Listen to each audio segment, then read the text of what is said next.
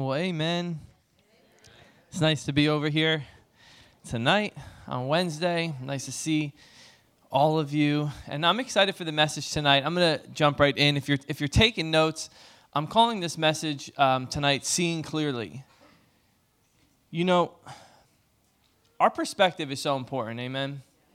And I'm going to be talking about that a lot tonight. But, you know, many of us in here, we can have possibly an idea or a wish or a thought or a picture, so to say, we can come up with of how we want our future to look like. And how many of us know sometimes that it doesn't always go to the perfect plan that we envision, right? Maybe you get there, you have a vision for your future and you get there, but maybe you didn't get there the exact way you thought were, you were going to get there, right? There's some bumps in the road, whatever it may be. And that's normal because, I mean, we know nothing's perfect, right?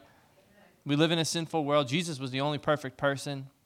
We make mistakes, situations happen, but thank God He's always with us. Amen. Amen. And, um, but what happens when that does happen? What happens when our dreams, our ideas get flipped upside down? What, how do we react? How do we respond? How do we see things? And, you know, I remember there was a show, I don't know if it's still on, and I saw it, I remember I would see it years ago. And has anybody ever seen the show? It was called Undercover Boss. Okay, so we have a lot of fans. All right. I've only seen, I can't say I saw a lot of it. I only saw like an episode or two fully, and I would see some clips. But I know in the show, from what I would see, it's, it's a pretty interesting show because a boss of that company or whoever they're, they're showing in that episode will secretly go undercover so that they can experience what it's like to be an employee in their company. They want to go and they could see their company this way a little more clearly. They strive to get a better perspective about their business, whatever it may be. And again, talking about perspective, and we're going to be talking about this, this message is called Seeing Clearly. You know, perspective is very important. And how many of you know we could have completely different perspectives from each other, right? You can go and this happens. My wife and I, right? We go and see a movie. One of us thinks it was good, the other doesn't, and then there's an argument, right? Trying to expl- explain, and we become lawyers and debating our reason. But we could have a completely different perspective, right? This happens to us all of the time, and I think she left for the night, so I could talk about this. Um, I think she did. She was working. I think she left, but um, she might still be in the office. I don't know, but we'll see. But this happens with us all the time. We go out to eat. And I love my wife. But let me tell you something. I love my wife and I love food. And I do like going out to eat. But she is tough. Like, I can go out to eat, and honestly, the food has to be like rubber for me not to like it, just to be honest. But she she's not like picky, but she she's tough. So we're going and I'm having a good time and stuff. She'll be like, they didn't put enough salt. And I'm like, okay. And she'll start sometimes getting mad. Like not actually mad, mad, but kind of frustrated. But I'll talk to her sometimes and I'll be like, Bianca, and then she loves to like listen to other people's conversations. So I'll be trying to talk to her, and she's not engaged with me. She's engaged with somebody else. So we end up leaving, and it's just I'm like fresh. I'm like, did you have a good time? She's like, it's, it was okay. I'm like, you were with me. It should have been a good time. But anyway, I'm just kidding. But that does happen a lot. But we have a different perspective on food and stuff, right? We have different perspectives from one another. You know, it's true. Somebody you can you can get a, a piece of pizza, and this person, this is amazing. This person, no, this is not good. We have different perspectives, and and that is you know that happens and, and all of that. But when it comes to important things, our perspective. How's our perspective when it comes to certain situations in our life? How's our perspective when it comes to people? Right? How's our perspective when it, it comes to serious situations? And here's the thing about our perspective we need to make sure we don't let our emotions drive our perspectives. Right? Especially on the important things. We need to let the Word of God drive our perspectives. But how many of us know how easily our emotions can drive our perspectives? I mean, just a basic example, and this is just true, right? If you go food shopping and you're hungry, your perspective on things might be that looks taste looks like it'll taste better than it might taste, or you're just gonna throw it in because you're hungry, right? Our perspectives can't be driven by our emotions. Because why? if you're angry at a person and you're harboring hate and you're harboring unforgiveness, you will f- some they'll do something and you will find something wrong with it even if there's maybe nothing wrong with it. Why? Because in the meantime you're holding hate, you're holding anger against that person. So you'll pick everything, you'll pinpoint everything that they're doing. And it's so important not to let our emotions determine our perspective. The Word of God, again, needs to determine our perspective. You know, again, one perfect way to talk about this is forgiveness, right? We just talked about this this past weekend. If you let your emotions drive if you should forgive, most of the time you won't be probably following what the Word of God says on forgiveness, right?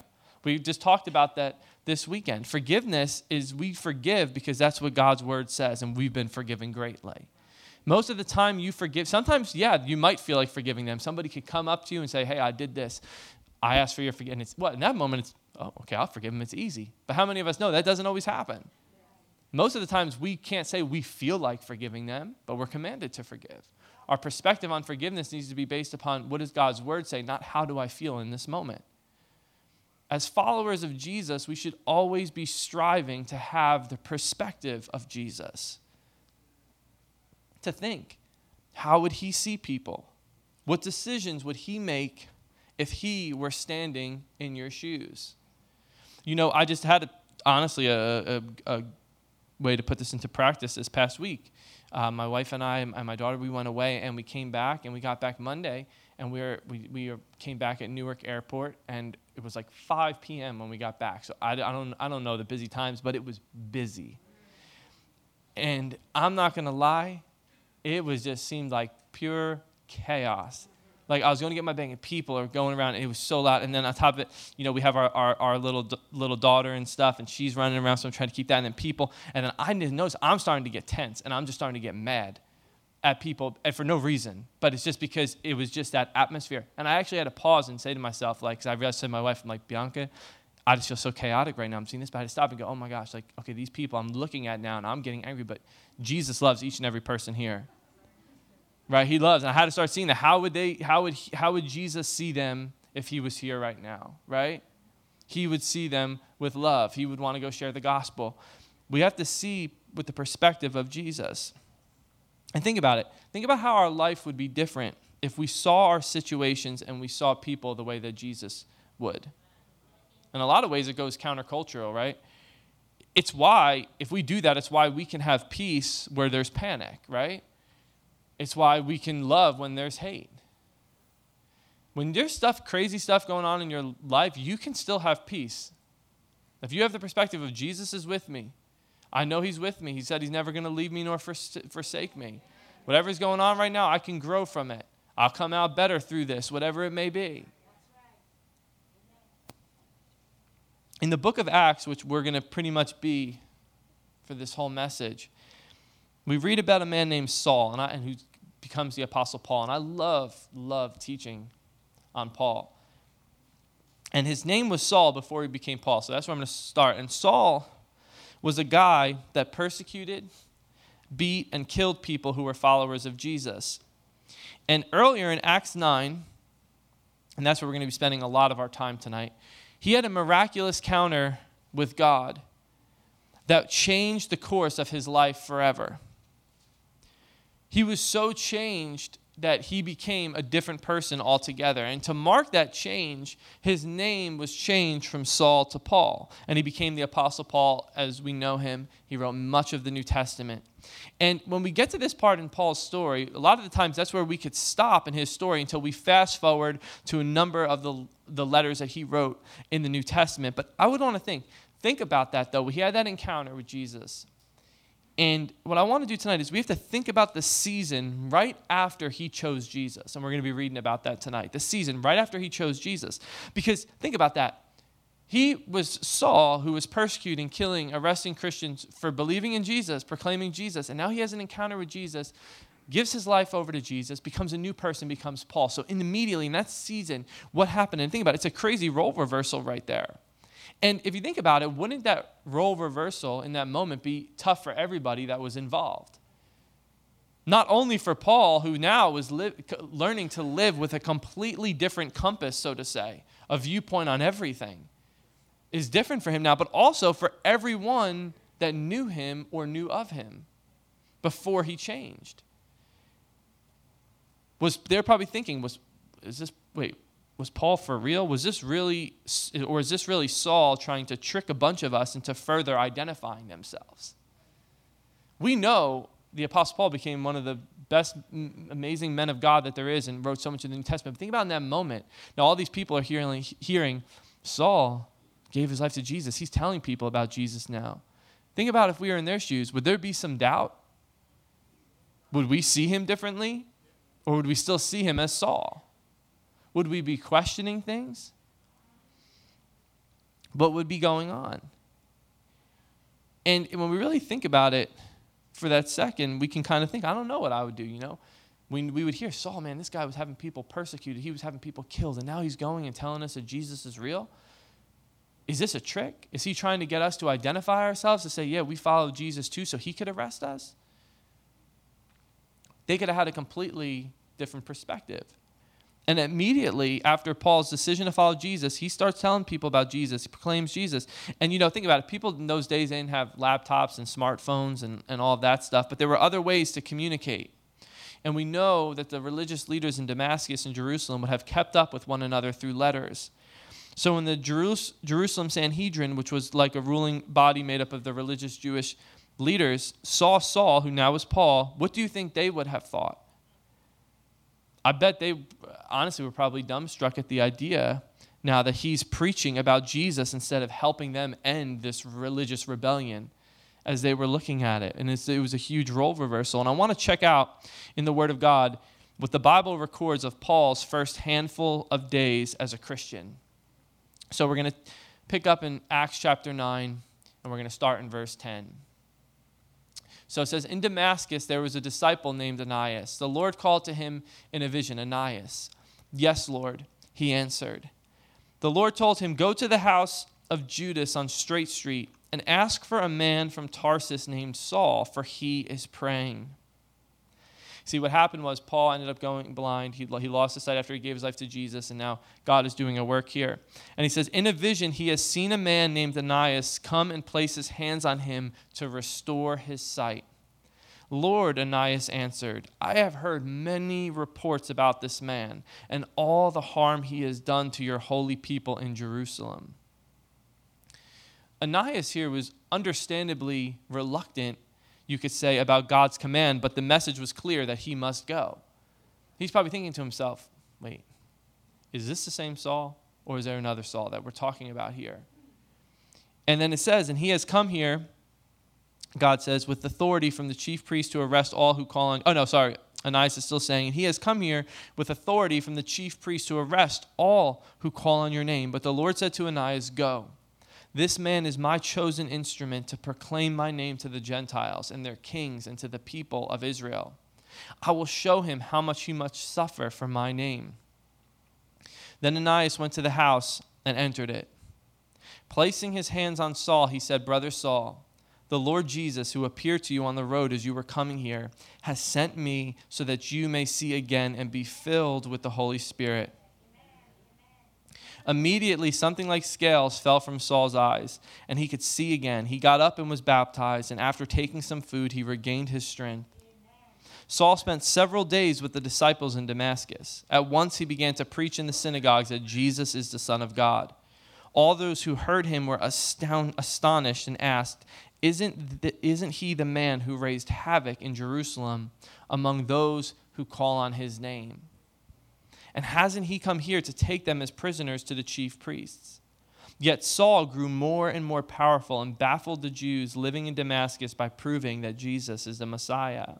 This is so awesome because we could see that which when he was Saul, he was one of the church's greatest opponents, and now he became her greatest advocate.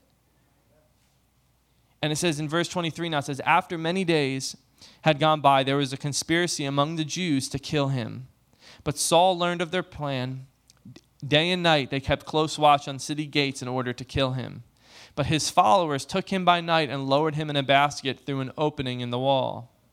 When he came to Jerusalem, he tried to join the disciples, but they were all afraid of him, not believing that he was really a disciple. You know, I think we could all say that the Apostle Paul we could say was one of the greatest Christians to ever live. And think about it, he traveled all along, brought the gospel to all people. He planted churches. He wrote a bunch of the New Testament, which we still read to this day. We're still reading his letters. He preached to kings, to sailors, to angry mobs, and passionate Christians, and so much more. And, you know, we see the Apostle Paul here, and it's, you know, it's very interesting because he does have a complete role reversal. He went from seeking out people to persecute to he was people were trying to kill him right now.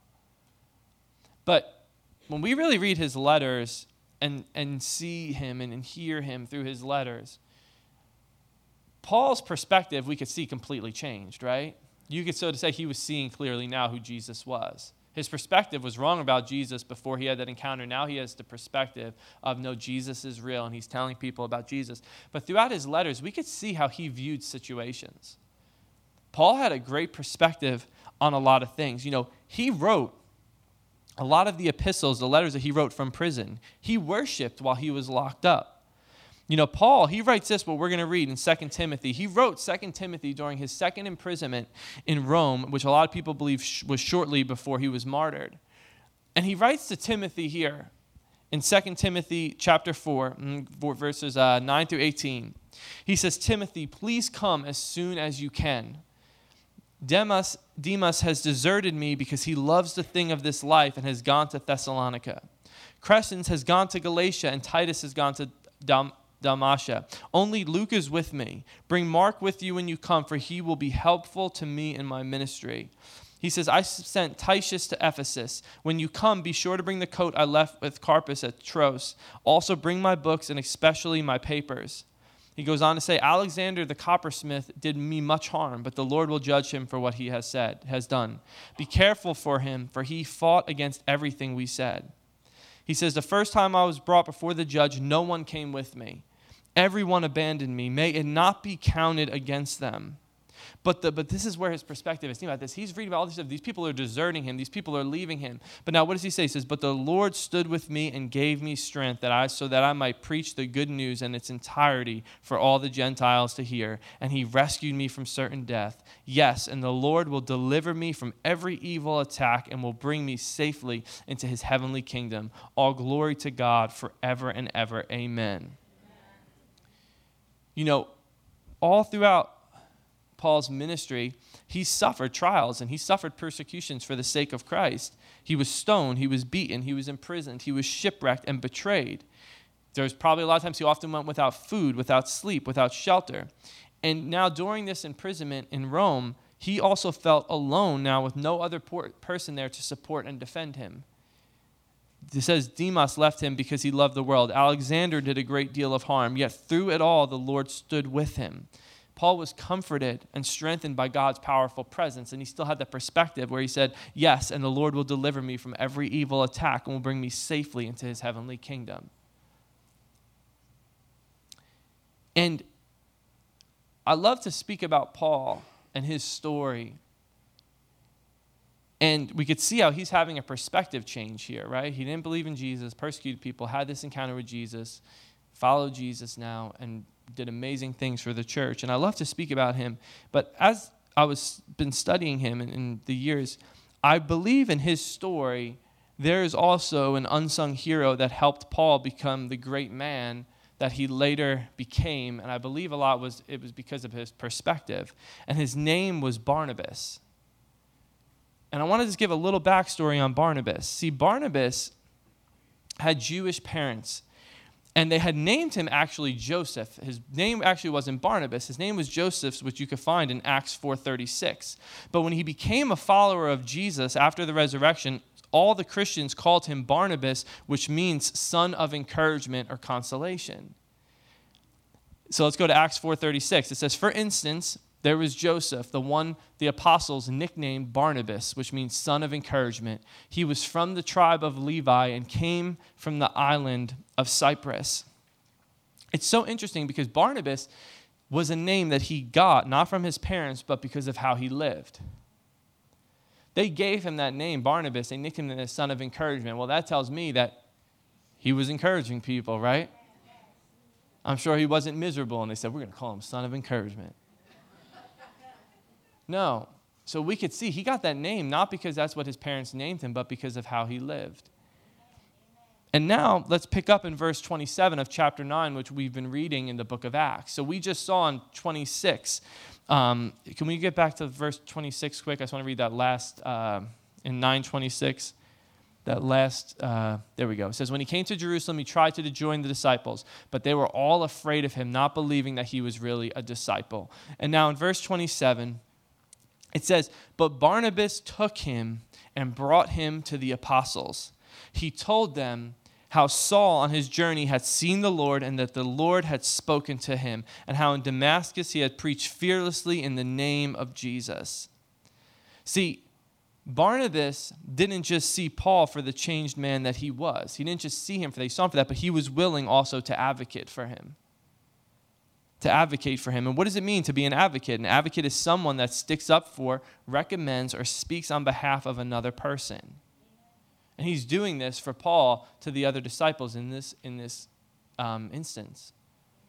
And, you know, my question is this is will we be people that will advocate and also speak on behalf of a whole nother generation than us?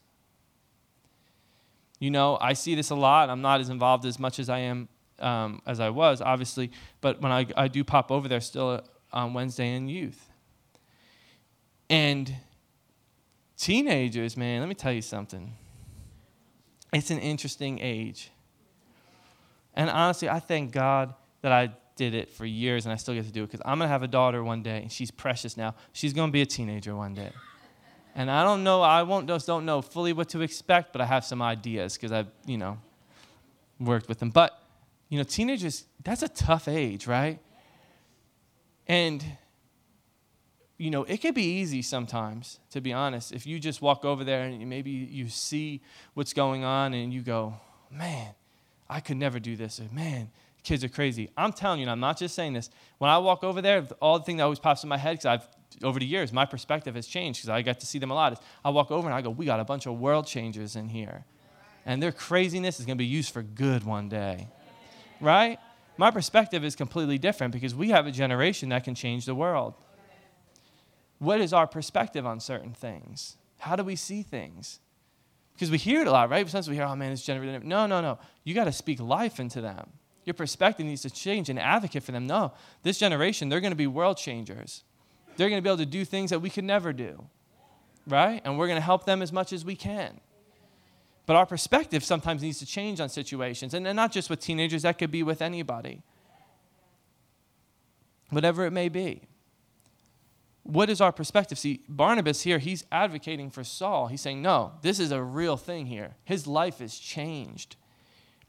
He was Paul's advocate to some of the disciples that we see here. He vouched for the life change he had seen in Paul's life. And thank God, you know, too, thank God that we have an advocate. Amen. The Bible tells us that the Holy Spirit serves as Jesus' advocate to us. It says in John 14, 26, but when the Father, Jesus says, sends the advocate as my representative, that is the Holy Spirit, he will teach you everything and will remind you of everything I have told you. See, advocates can help us to further hear and understand the perspective of the person that they are representing. And you know, as followers of Jesus, we represent Jesus to a lost world. Amen? So instead of following our instincts sometimes and acting out of fear or our emotions, we need to remember to put on the lenses of the one that we are representing. You know, our choices are a reflection of the one that we worship and serve. And does that mean we're going to be perfect? No. I'm not saying that none of us are perfect, but sometimes we need to really remember that as our choices do represent the one that we worship and serve, right? We're advocates for Jesus and and people need this world needs to see him. And a lot of the times they don't see Jesus through our words, they see Jesus through our actions right? They don't see Jesus just through our words, they see Jesus through our actions. So, why is it important? Why is it important for us to see our situations how Jesus would and to see people the way that he would? Well, number one, is seeing clearly helps us avoid poor choices. What we believe about Jesus shapes everything about us. It should, at least, right? It should shape everything about us. See, the Jewish leaders at that time, when Paul had this life change, they immediately began to plot and attempt to murder Paul. Now, these Jews were raised with the same religious education as most of the followers um, at that time, but they came to a different conclusion about Jesus, though. They didn't really see Jesus for who he was. Instead of following what Jesus taught, they instead kept trying to get rid of anyone that taught about him. They wanted to silence anyone that, that they didn't agree with they had the wrong perspective. They didn't see Jesus for who he was. They didn't see him as, yes, this is the Messiah who we read, who we've been studying, who we've been waiting for. They didn't see him for who he was. And then their inability to listen and accept the truth of Jesus allowed them to rationalize murdering someone just because they didn't agree with them. See, seeing things clearly is critical in order to make wise choices. And that's why sometimes when you have a really important decision to make, it's important sometimes to take some time to make that decision. Now, there might be times where you're forced and you have to make a split second decision, but never make a split second decision just because of your emotions, because you won't be seeing clearly in that moment. Sometimes you need to say, I'm going to get back to you on that, or I got to think about this. You need to go home, whatever it is, get into a quiet place, open what the Word of God says. Well, God, what does your, you know, first, God, I'm going to let my emotions settle down. You know, nothing good happens that I've learned, at least in my life, when we are emotional. I have never made a good decision when I was emotional. I have never said a thing to my wife that she felt so great when I was emotional. you know, I'm serious. Like I've noticed that. Like if something's going on, I, I just sometimes I'll just stop talking, and um, I'll say, you know, can we pick this back up? Because I know nothing good is going to come from this. And how do you know that, guys? How many times do we do this? Right? We want to say something, we know we shouldn't say it, right? But then what happens? You get that emotion going, right? And no, they need to hear this. they need to know about themselves. And what happens? Does any good ever happen from that? No. It just gets worse. And then you feel bad, right? Nothing good happens. So sometimes you need to just sit back. Lord, I'm going to calm down. Now, Father, I'm going to see what your word says about this. If I have a decision to make, I'm going to pray and I'm going to hear you. Because what? If you're emotional too, you might not be able to, to hear God. Because wow, your, your thoughts are going to be, or you're going to think you hear God, and you're going to be like, God says to crush their head. Well, no, He doesn't. That's you. That's you. That's not God. That's you. You know, Pastor Joy, you know what I mean? You might they think that's, that's, that's, that's, that happens. I, that happened to me. You know?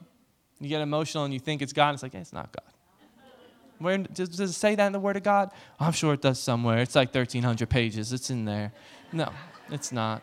But you need to settle down sometimes, right? Don't let your emotions dictate what you're going to do. And say, Lord, all right, how do I need to handle this situation? What does your word say, Lord? I'm going to pray to you. And then, you know, just to be honest, talking about youth, this is where I, when I first started, I'll be honest, I was not good at it. And I learned so much from it because sometimes something would happen on a night because there's a lot that happens in a night and maybe we'd have a leader and a leader would do something that they were not supposed to do. Nothing crazy or anything that just they were not supposed to do. And i would learn when i dealt with it in that moment i never dealt with it good. Because i was just emotional. I was angry if i was something and i'd be like why would you do that? Like why would you think about doing that? And i remember i'm like wait I can't do so. What I would learn to do was, unless it was something that had to be addressed in that moment, but if most of the time it was not something that had to be addressed that second, I would make a mental note of it, process it throughout the week, pray about it, text them, hey, can you come a little early that next day? Be able to actually sit down with them now, calmly talk about them, and come up with a solution. And tell them the truth. If there's truth needed to be told, I'm telling the truth, but I'm telling it in love now because my emotions aren't attached to it. And now I'm seeing them as I want to help them by telling them the truth um, if they need correction, whatever it may be, so it benefits them not so it feels good for me. Sometimes we have to do that. You have a situation or a person you know you need to talk to. Sometimes, unless you have to talk to them that day, take a day. Pray about it. God, be with me when I speak to them. God, let me go speak to them in love because I'm going to, yeah, I might need to tell them the truth and the truth might hurt, but I'm doing it out of love because I want what's best for them. Seeing clearly helps us avoid poor choices. It's critical in, in order to make wise choices. See, Jesus, he gives us cl- his clear lenses when we choose to follow him. Following Jesus helps us to clearly see what direction to walk. But when we stop looking at him, wise decisions can become difficult. For example, the Jewish religious leaders thought they were making the right decision when they wanted Paul dead. Their eyes were not on Jesus, so they made unwise choices. So, number one was that. Number two, seeing clearly helps us see the best in people. When we see like how Jesus sees, it helps us see the best in people. When we talk about seeing clearly, I want you to picture putting on Jesus' glasses. I'm not saying he wore glasses, but how he would see people, his lenses. How would the world and others look different if we saw them through Jesus' lens?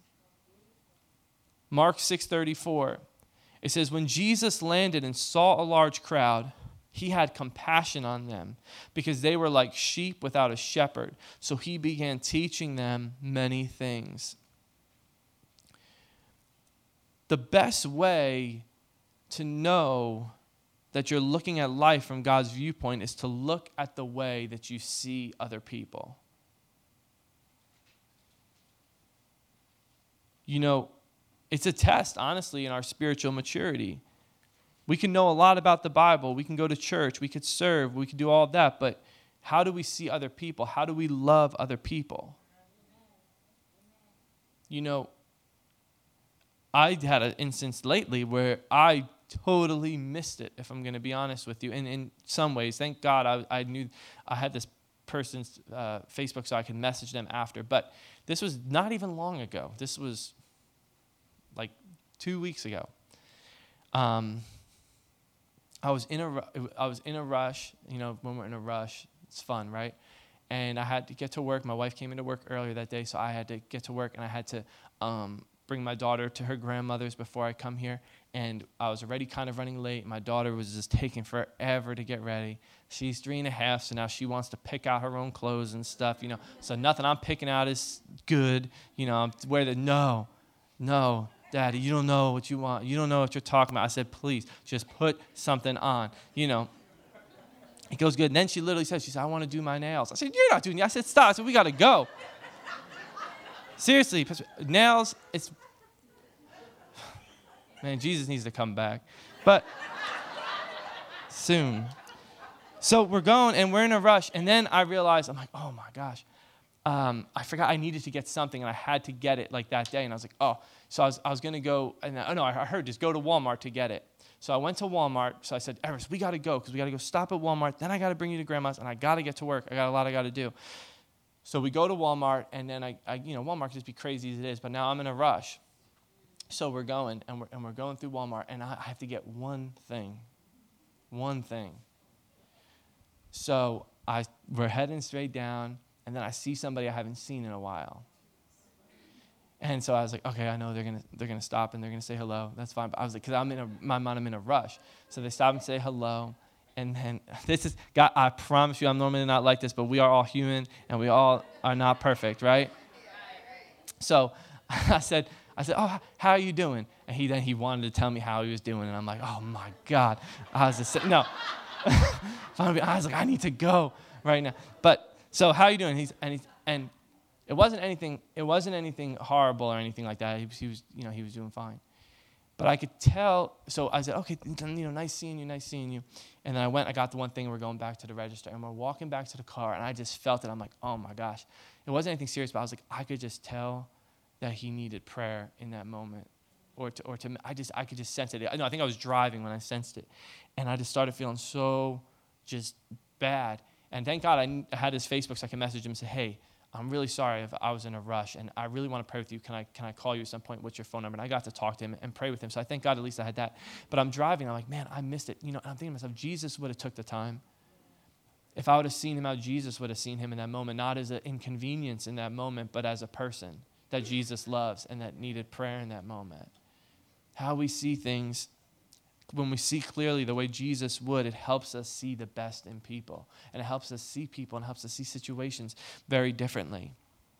You know, how we see people when we put on you know the lens of jesus it, when we do that we see people for their potential not for their problems we see broken people that can heal that can be healed we see people's needs not their inconvenience and we see broken people that could have the potential for impact when we see people the way Jesus does. Jesus, look at the disciples he called. They weren't perfect. He saw potential though.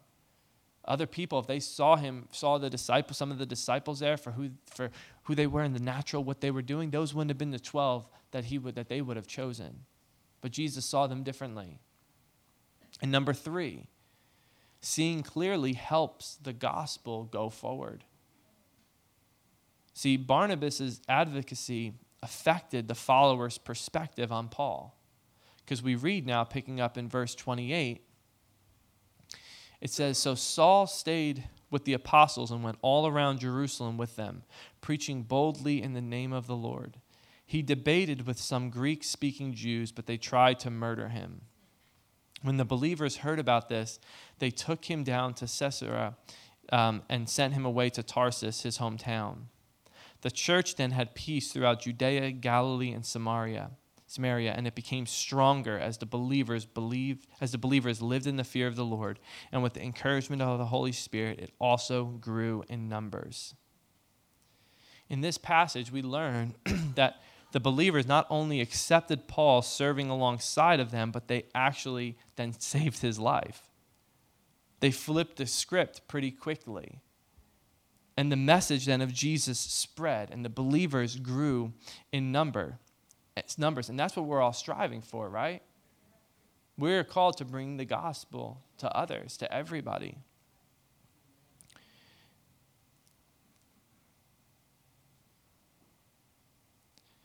You know, our perspective is so important, and this story kind of just just popped in my heart. I don't have this in my notes, and Pastor Tom, correct me if I'm wrong, because I remember you shared, I remember you shared this with me at first, and it was so impacting because, you know, we never know what can happen in a given day, right?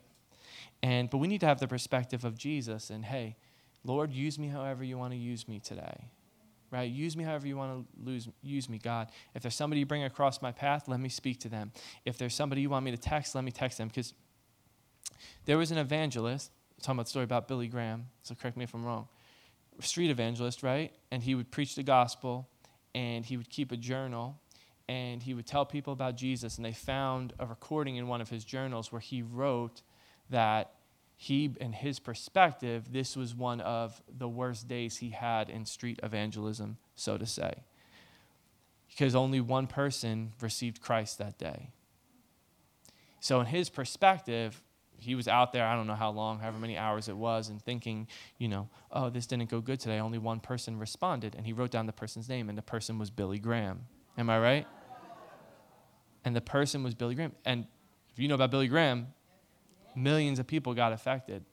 The gospel, grew, the, the gospel believers grew in number. So this guy had a perspective of, man, this was a horrible day where he didn't know. Now, if he wasn't obedient to what he was supposed to be doing in that moment, yes, Billy Graham could have ended up hearing the gospel somewhere else from somebody, but in that moment, he was there, he responded, changed his life, and now he went on and spread the gospel, and we know millions of people's lives were changed.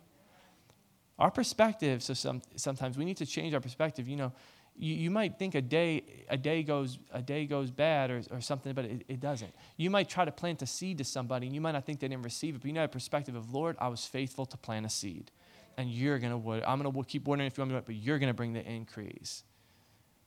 You know, that, that can happen a lot, right? We could tell somebody about the gospel and they don't respond, and we would be like, man, man, because of course we want them to respond, but you got to change your perspective. Lord, I planted a seed, and Lord, that seed's going to grow. And Lord, they're going to respond to it, right? Our perspective really determines a lot. Our perspective on the day determines how we'll respond to things that day. That's why every morning, one of the things I do is I thank God for His grace. I pray for His grace for that day, thank Him for His mercy. And I will always say, Lord, today is the day that you made, so I'm going to rejoice and be glad in it. Because do I in the natural, do I feel like rejoicing and being glad in every day? No. Right? I don't. I'm just going to be honest. There's more days I'm naturally, I would say, I'm more excited for than others. But to God, every day is just as important because he has something for us. Each and every day he could have something for us. From my perspective lord you've made this day so i'm going to be glad and i'm going to rejoice. Something might happen but lord i'm going to have the perspective of, of you today. I'm going to choose to have joy today. I'm going to choose to have forgiveness today. I'm going to choose to love others. I'm going to choose to be kind to others. Now does that mean i'm perfect? Absolutely not because i'm also going to have to choose to ask you for forgiveness today because i'm going to mess up. So but when we take that perspective to start our day, it will change how you react to situations. It will. It will change. If you really truly believe, Lord, I'm going to have joy today because I'm going to see people for how you see them. I'm not going to tell you that you're not going to get angry in that day, but I'm telling you it'll be a little harder for you to get angry than if you go into the day of, oh man, I got to see them again today. Your perspective will determine it.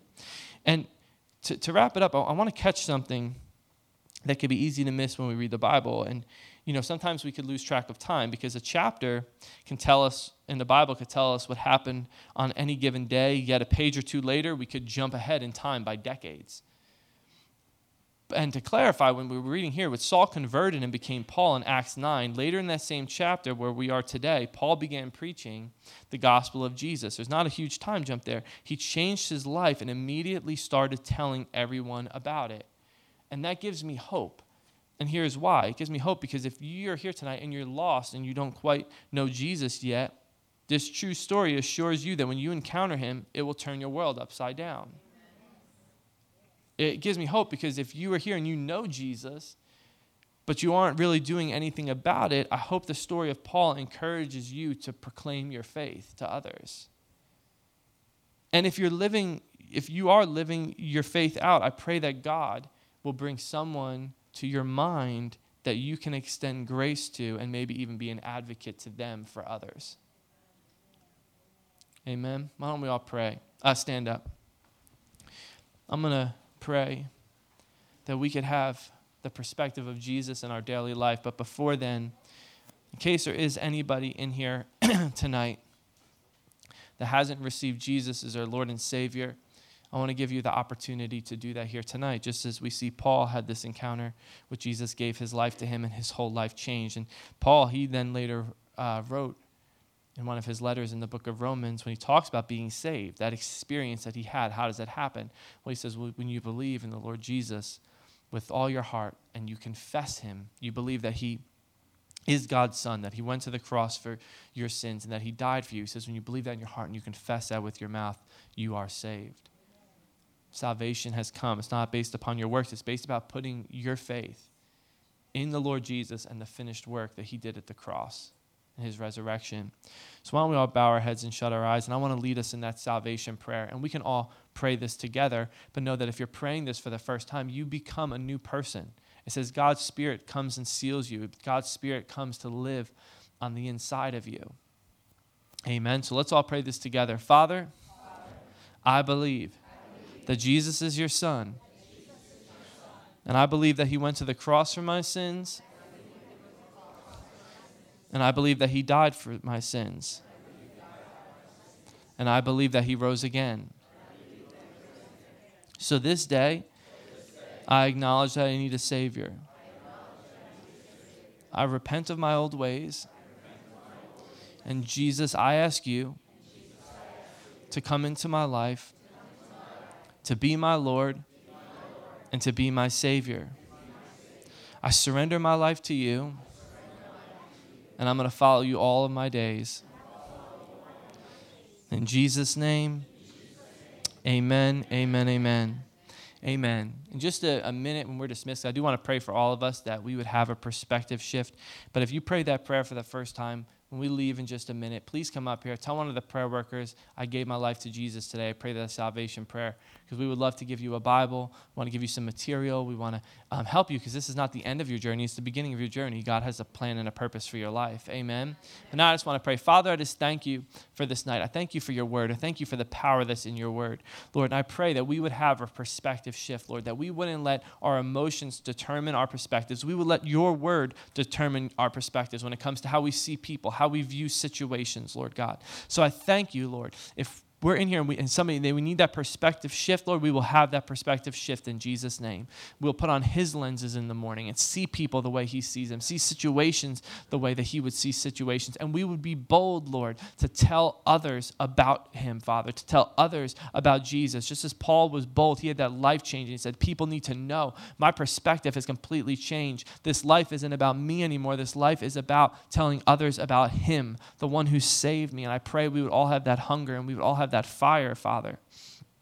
Even seeing that perspective of why we're here, Father, why we're here on this earth. It's, Father, it's to tell others about Jesus, to make disciples, Lord. So I thank you, Father. I thank you for your love for each and every person here, Lord. And I thank you, Lord, that you would bring people along our path to share the gospel with, Father.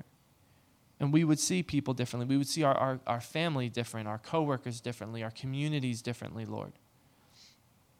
Thank you, Father. In Jesus' name, amen.